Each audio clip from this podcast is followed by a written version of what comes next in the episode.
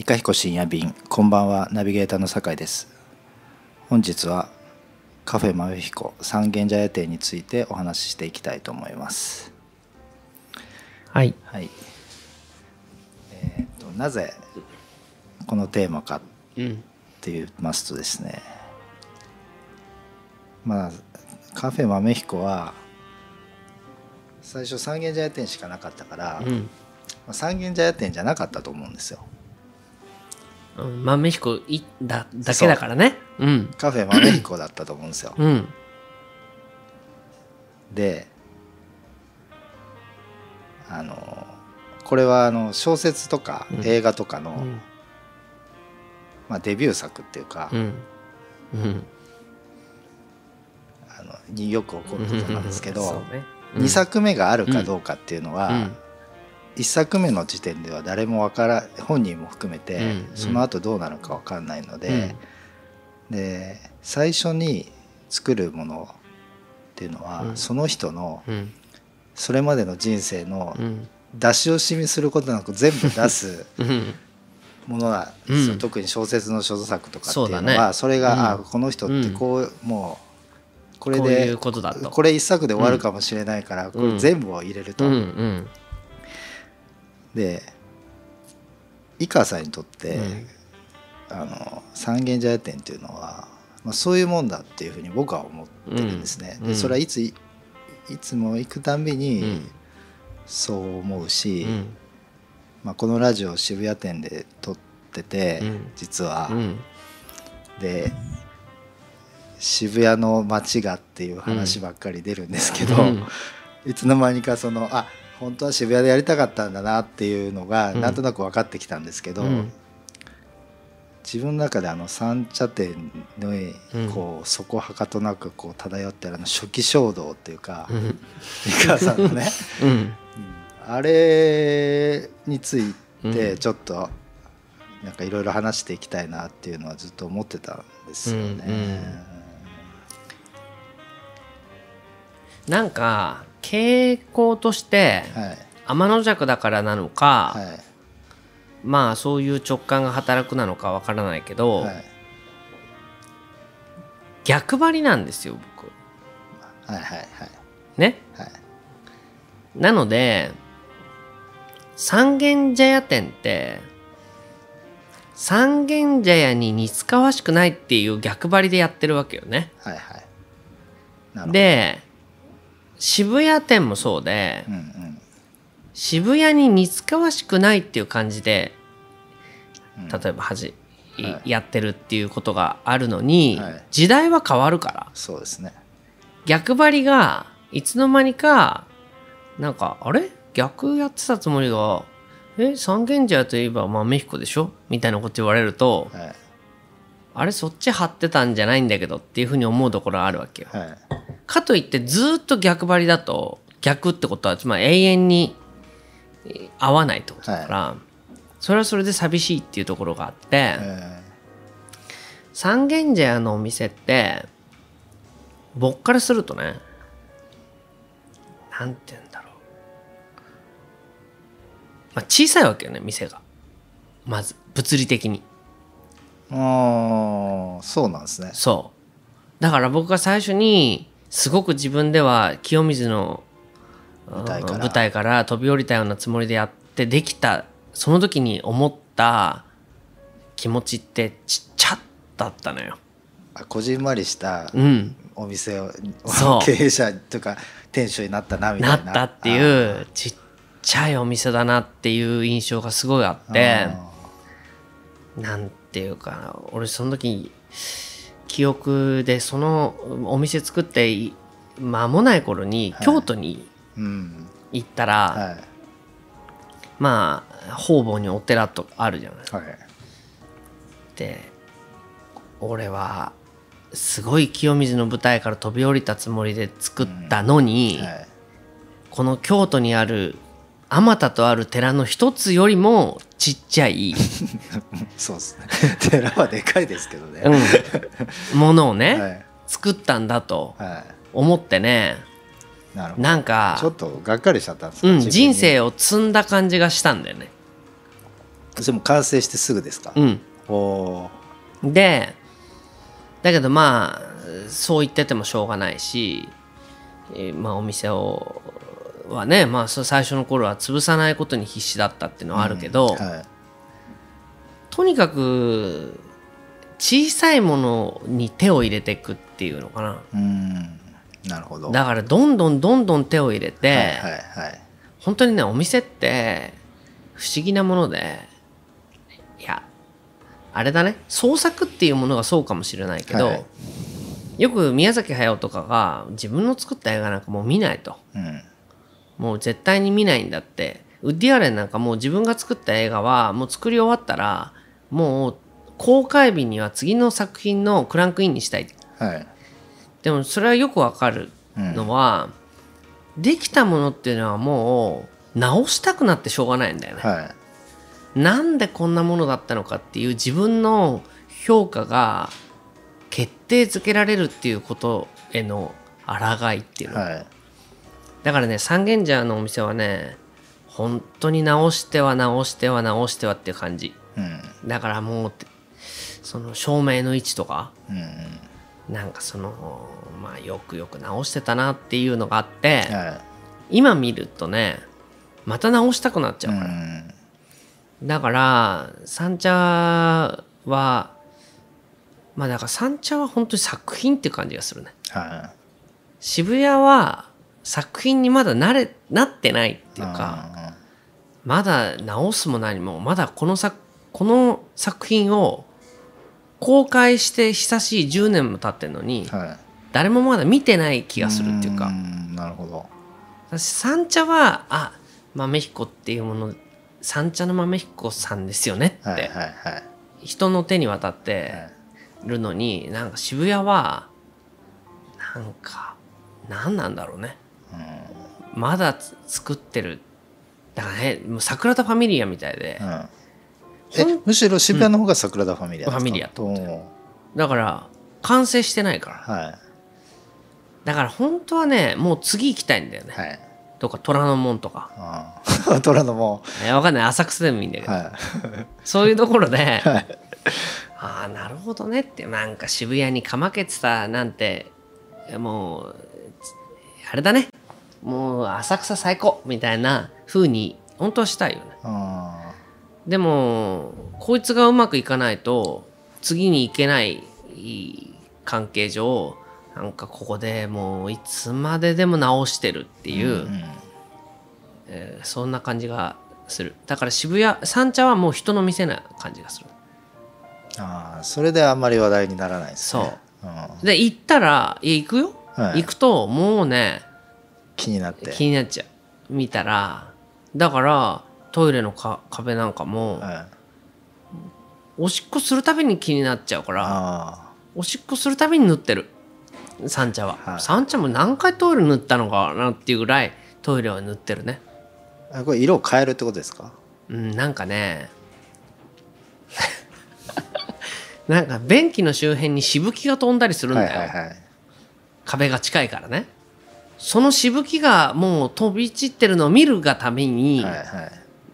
あの白く綺麗に塗り直して。ああそうなんですね、うん。そういうことですね。そうそう。だから便器が壊れたとかそういうなんかね三茶はその下の世話みたいのが多いね。だから想像してた最初に作ってるから、うん。そのしぶきが飛ぶっていうところまで計算できてないから、うんそう。それをし続けるし続けるっていうことだね、だから三軒茶屋はねそういう意味で言ったらうーんこれも前に言ったかもしれないけど三茶は稼ぎのいいうんうん長男みたいな、まあ、公務員の長男みたいなもんなわけね。あで渋谷はまあいくつか途中死んだやつもいるんだけど、ーはい。そうですね。渋谷はなんかこうロックンロールを追っかけてる次男坊みたいなもんでそうですねそうですね、うん全然稼いでないんだけど友達は多いっすはい。みたいな感じで、はい。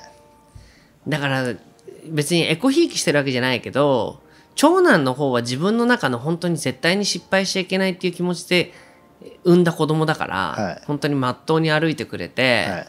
それが僕の中の多分まあ両親っていうか、はいはい。えーまあえーまあ僕の真面目さ生真面目さが出てる、でこっちは多分僕の生真面目じゃないところが出てるから、永遠にそうですね。あのーなんかものにならないけどこっちにかまけてるので長男からすると面白くないだろうね。うん。だって俺の稼いだ金をなんか次男坊と一緒に親父はなんか公務員の兄貴の俺が稼いだ金をなんか弟がツアーやるからって言ってなんか親父がハイエースに乗って む弟のバンドを連れて「おい行くぞ」みたいなことをやってるように見えるかもね。うん、でもまああれは僕の生真面目さがよく出てる気がする。なんかあの狭い店っていう今言ったじゃないですか、そんなに狭いですかね実際狭いってことですか？狭く感じる。実際狭い。狭いですね。だからねスタッフが言うよ、うん。あっちで働いた後こっちに来るともう荒野を走ってるよ。ああ広いと。広くて。あ行けども行けども壁の端に届かない。そのぐらいねあの向こうはこっちから比べれば狭い、ーあー。まあキッチンは明らかにこうはるかに広いですよね。広いしこっちはトイレも2つあるしうん。控室も広いけどもう本当にあね控え室？あーそういうことね。三茶の控室ってねこのテーブルですか？テーブルぐらいしかない。あーでもあるんですね。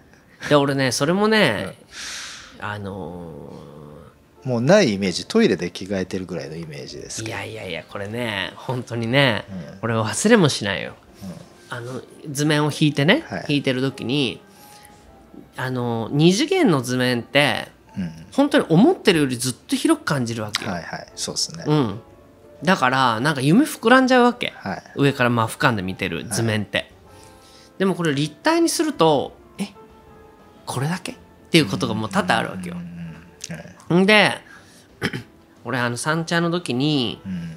えー三茶の時は図面引いたのは僕は意見を言うけど、まあ、図面を引く人がいたわけね、はい。店舗設計みたいな人がいたから。うん。でその店舗設計の人に「控室は?」って言ったんだよ。はいこれ控室ないけど控室は？って言ったら「いやおりますよちゃんと」って言ったのがその机1個分のだったのよ。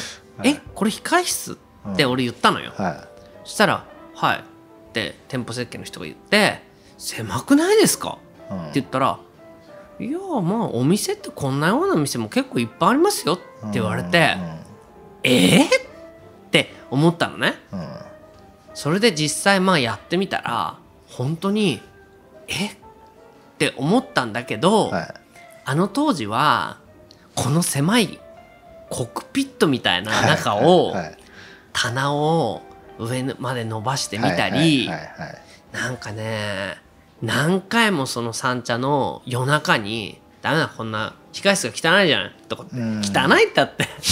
テーブル1枚分しかないのに「ダメだこんな控室汚かった。ダメだ今からもう一回あの控室をあのちょっと模様替えする」とか言って 夜中の12時ぐらいに残ってる女の子たちとなんか全部出してそしたら結構いっぱい荷物入るのよ。はい、これダメとかっつって、これ壁がもう汚いな、これグレーに塗り直そうとか言って、これもう艶ありのじゃないとダメ。あのもうなんか汚れがせ、ただでさえ狭いのに、うん。ダメだよとか言って、もう壁またそれも塗り直したり、はい。なんかもう、突っ張り棒とかするやついるからね、女の子って。はい。ダメだよ、突っ張り棒勝手に？勝手に。うん。とかさ、はあの控室を本当に控室だと思い込んで、うん。いろんな模様替えしてみたりやってた時代って確かにあった。だけどだからねその後控室っていうか事務所を三茶に結構ー。あうん。ー借りましたね。借りたんだよ。何軒か借りてんの。はいはい。最初はマンションの一室だったりして。うん。あそれが最初なんですね。そうそうそうでもそれだとそのマンションの一室が広くなったからみんな喜ぶと思ったら、なんか遠いからちょっと嫌だあって 言ったりで狭いからより広い方がいいかと思ったらなんかもうぐっちゃぐちゃになっててあ逆にね。逆に「お前ら掃除しなかったらこんなとこ解約するぞ」とかって言ってみたり、うん。でその後そのじゃあ自分たちの控室じゃなくて自分たちの事務所だったら僕も使うから綺麗になるだろうと思って事務所と合併したりして、はい。世田谷キリスト教カトリック教会、キキリスト教会っていうのがあってそこのところにねそこは結構いたかな。でもそれも随分改造してうん、まあそこはいいところでしたね。ねろんなことやってみたりしてうん。ででそれでも飽き足らずに隣の一棟空いたからって言って、はいはい隣一棟丸ごと借りて、はもうあんなことしてみたりね。だから俺にとってはねそのに二次元の図面見た時になんかトラウマだよね一つの。なんかそのこの狭い中にスタッフの子を閉じ込めちゃうのっていうダメだよそんなことっていう俺の両親が働いて。もうなんかそのだって購買部なんて店よりも高い家賃払って控室借りてたんだから、うんそうですよね。そうでそんなことをいろいろやってたのが多分印象に残っててうん。狭いって言ってんだよ。なるほど、うん。あの控え室の狭さイコール、そう。うんだからなんかほらよくだからさなんだっけなこれイチローかなんかがインタビューしてんの、なんかで見た時に、はい。あの「夢は何でしたか?」ってはい。聞いたら、なんかイチローの夢はねイチロー俺と同い年なんだけどは野球が上手くなるなんて夢ね全くなくて、あはなんつってたかな。なんかイチローくんね小小学生の時のイチローくんが、家が貧乏ではい。狭かったんだって、でそのみんな誕生会持ち回りで自分家でやるじゃない、はい、その時にイチローくんの家でやるっていうとなんかえ俺のうち誕生会はやりたいけどあの狭いうちにはい。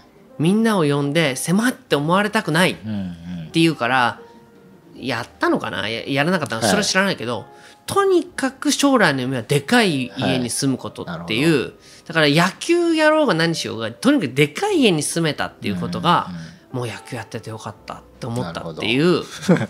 それに近いよ。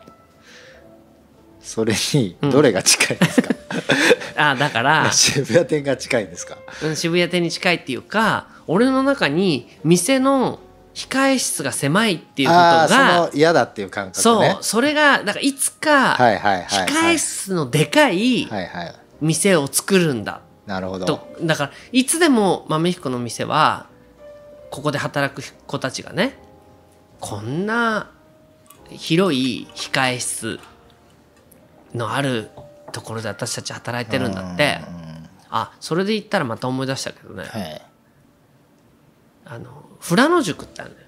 はい。知ってる？はい。やってましたね。倉本壮がやってたはい。富良野塾ってで富良野塾ってもう何年もうかれこれ数年前に閉塾したんだけど、はい。そこでその初初期メンバーでずっとまああそここそ本当に自給自足みたいな自分たちで塔も建てるみたいなことやってた、そこはもうそのまま閉めちゃったわけね、うん。そのいくつもあるそのコテコ,、はい。あのコテージがあるような。でそれをその初期メンバーの人が「あ井川さん富良野塾に興味ありますか?」って言われて「おーああるよ」って言って。それありますうん。よね、いやあの見,、ま、見に行きますって言われて「はい。え見に行けんの?」って言ったら「あ行けますよ」って言って案内してもらったことあるの。よ、は閉塾したと。いはい。そしたらそのその本当に谷谷にはい。コテージがいくつもバーッとあってね、うん。それがそのまんままんまになはってんね、いはい。でそれこそあのご飯当番はなんかちゃんとここはよく洗いましょうとかっていう張り紙までしてある。本当夜逃げ状態ではい。終わってるんだけど、劇場っていうのを見見せてうもらう、ん。そしたら本当にこうあのログハウスを建てたそこが劇場になってんだけど、はい。その後ろにグリーンルームっていうあガラス張りのもうすごいなんて言うんだろう控え室があって。ーはい。でこれ何？って言ったらああこれは倉本がカナダの劇場行った時に、うん。カナダとかの劇場は役者たちがうん。すごくクリエイティブにはい。なんかできるように控え室まあ楽屋なんだけど、はい。楽屋がものすごく充実してて、うん。してるんだと。はい。それにすごい感激して富良野でもそういう控え室をその役者のために作ってやるんだって言って作ったとこなんですよ、はい。って言うんだよ。はい。でああなんか俺と一緒だと思って。はい。でもあ井川さん気をつけてくださいね。グリーンルームってもうカメムシが大発生して大変なんで そその辺中カメムシの死骸だらけですからって言われたのを見てなんとも言えない、はい。なんていうのかな。真夏の夜の夢っていうか、はいあそれは使ってる時はカメムシはなかったそう。まあ使ってた時もカメムシはよく発生してたらしいんだよはい現実的に。はい。だけどまあその後ほら廃墟になってるかはらもう今でもねカメムシの死骸が多はい。分そのそこらかしこに落ちてますって言ってでも本当に曲面ガラスだったかな。なんかうん。そんなようなのがあって役者がクリエイティブになるためにはっていうでもそれをまあ役者のために倉本壮はね自費も含めて投資してだけどそこからなかなか役者が育たなくてなんか最後「まあいいや」って言って捨てちゃうっていう。なんかこの思いとねじ何かが裏腹になるっていうなんかなんて言うんだろう。そういうものはすごいか今パッと控え室の話、なるほどうん。なんか裏腹になるっていうことに、うん。まあその井川さん本人だからそこに強くなんか感じたんだと思うんですけど、うん。その裏のうん。控え室うん。がうん。なんてうん。狭くていいんだっていうふうに考えることもうん。できるというかそういう人もいっぱいいると思うしそうだね。控え室が狭い店は実際いっうんぱいあると思うんですよ、うん。というか多いと思ううんんですよ、うん。だからそのそのグリーンルームという形で、えっと、実現倉本壮がしたことと、井川さんが、その小さい控え室を、が気になって、それをどうやどう改善していくかっていうのは同じ話ですよね。同じ話。でそなんかあの純芦田ってあのブランドあるじゃないですか、ううん。芦田純さんもうん。バックヤードは表と同じうんうんあの素材を使って作るっていうんですよ。俺本当にそれ思うの、はい。で要は本当に外にいる外から内に気持ちが切り替わるっていうことに何のいいこともないから、うん。その舞台裏も舞台も同じだっていうふうな、うん。まあ、ことでこう接客なり仕事なりしないといけないああもうまさにそういうこと。のをなので、うん。それを自然とさせるための装置として、うん表とまさにそう。そうしたいってことですよね。はい。だから経済効率の餌食になってるっていう気がするわけよ、はい。その表も裏もだからなんて言うんだろう。まあちょっと大げさといえば大げさだけど、はい。その化粧はきちっとしてるけど、はい。内面はダメっていううん。気がしちゃうわけよね、はい。だから内面が良ければ表はむしろ化粧なんかしなくてもいいと、そうですね。だから裏の控え室や何かが綺麗であれば、お店はなんかおのずと綺麗になると。はい。だから店の外だけ綺麗にしろ外だけ綺麗にしろって言っても、中がそまあ汚かったら、はい。それはこう見切れちゃうんじゃないかっていう気がして、はい。これも黒澤明が言ってることだけど、はい。黒澤明がその映画のセセットを作る時にタンスの中に、はいなんか全部ねそう。入れるんですよね。全部着物がきちっと入ってないと怒り出すっていう、でそれは何でかって言ったら役者の顔にはい。こういうちゃんとセットにもそういうものが入ってる。だから俺もちゃんとやらなくちゃいけないんだっていうのが顔に出るから、その役者の顔を撮ってるんだからはい。そんなものお前タンスの中に映んないから入ってないなんてことありえねえだろうん。っていうものにいちいちしびれてるわけよ。はいそうですよね。わかります。僕もそのその共感激しくするんで、うん。うん。だからあのもう一番う、ん。もうこういうことが嫌だなと思うことの典型が、うん。あのまあなんて言うんでしょうね。カラーボックスって言えばいいんですかね。あのあるじゃないですか、もうカラーボッククスって聞くだけで嫌だね。嫌ですけど、うん。あの合板うん。で作ったやつのうん。表はうん。そのツルツルのやつ貼って、裏のうん。見えないところうん。はそのままにしてるじなゃないですか、ね。うん。でも、うん。そのそれはそう壁面につけるから、裏は表に見せないからいいでしょっていう処理じゃないですか、ね、でもそんな使い方するかどうかなんて分からないじゃないですか。この外に見えてるとこは全部外,、外面であって、それちゃんと作れば、そのなんとかのカラーボックスだからいいでしょの前にその考え方、その本棚でも何でも裏面は、その見ないものとして作るっていうその発想が、でそのちょびっと節約することによって、うん、な何の何が生まれてんのっていう、うん、いやそうだよ。そう。それの一方で、まあ例えばねそのまあアップルの製品だったらすぐ捨てちゃうような箱まできっちり作ってたりするじゃないですか、もうだって開けたらすぐそうね。そう、使わないようなものまで、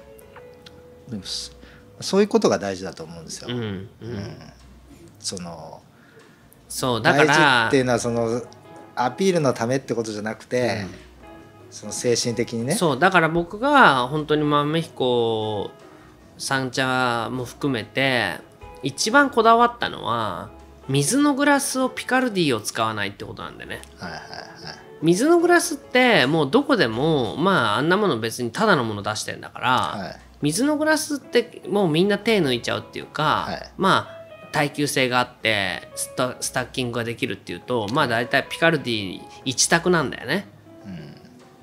うん、そのまああれを出してる時もですよね。あのデュラレックスあデュラレックスね、う。ん、デュラレックスもそうだよね。ピカ,、ピカルディもそう。だからそういうのはさまあそうしとけってことじゃない、はい、いやまあいいよ別それは。そうしといても、はい、でも俺たちは精神的にそういうことじゃねえんだよっていうことを、勝手に思ってるんだよね。勝手に。だからそれはもう自分でも自己満足だって分かってるわけよいや強く思ってる。いやそのねグラスも当然そうなんですけど、うん、まあ、割れやすい口当たりのいい、うんうん、お水も、そう。あの炭入れて、一番簡単にやるのってレモンとかじゃないですか、うん、味付けちゃうみたいな、ね、味付けちゃう、だから味付けちゃうのってうんだからそういう意味で言ったら何て言うんだろう。今ちょっとパッと思い思ったけど東洋的っていうのかな、はいはい、なんかこう西洋的なものって、はい、まあパッと印象だけど、はい、なんか上書き保存って気がするのね、うん、西洋。西洋って、はい、だからもうその血圧が上がったら血圧を下げる薬を飲む。それで、うん、なんかその腫れたら塗るみたいな、うん、そんなんだけど東洋的なものっていうとさなんで腫れたの、うんうん、なんで血圧が上がるの、うん、それは各歯科治科だったらそこそこにアプローチして、うん、そうならないようにするっていうことが大事じゃないっていう、はいはい、発想だと思うわけ、ね。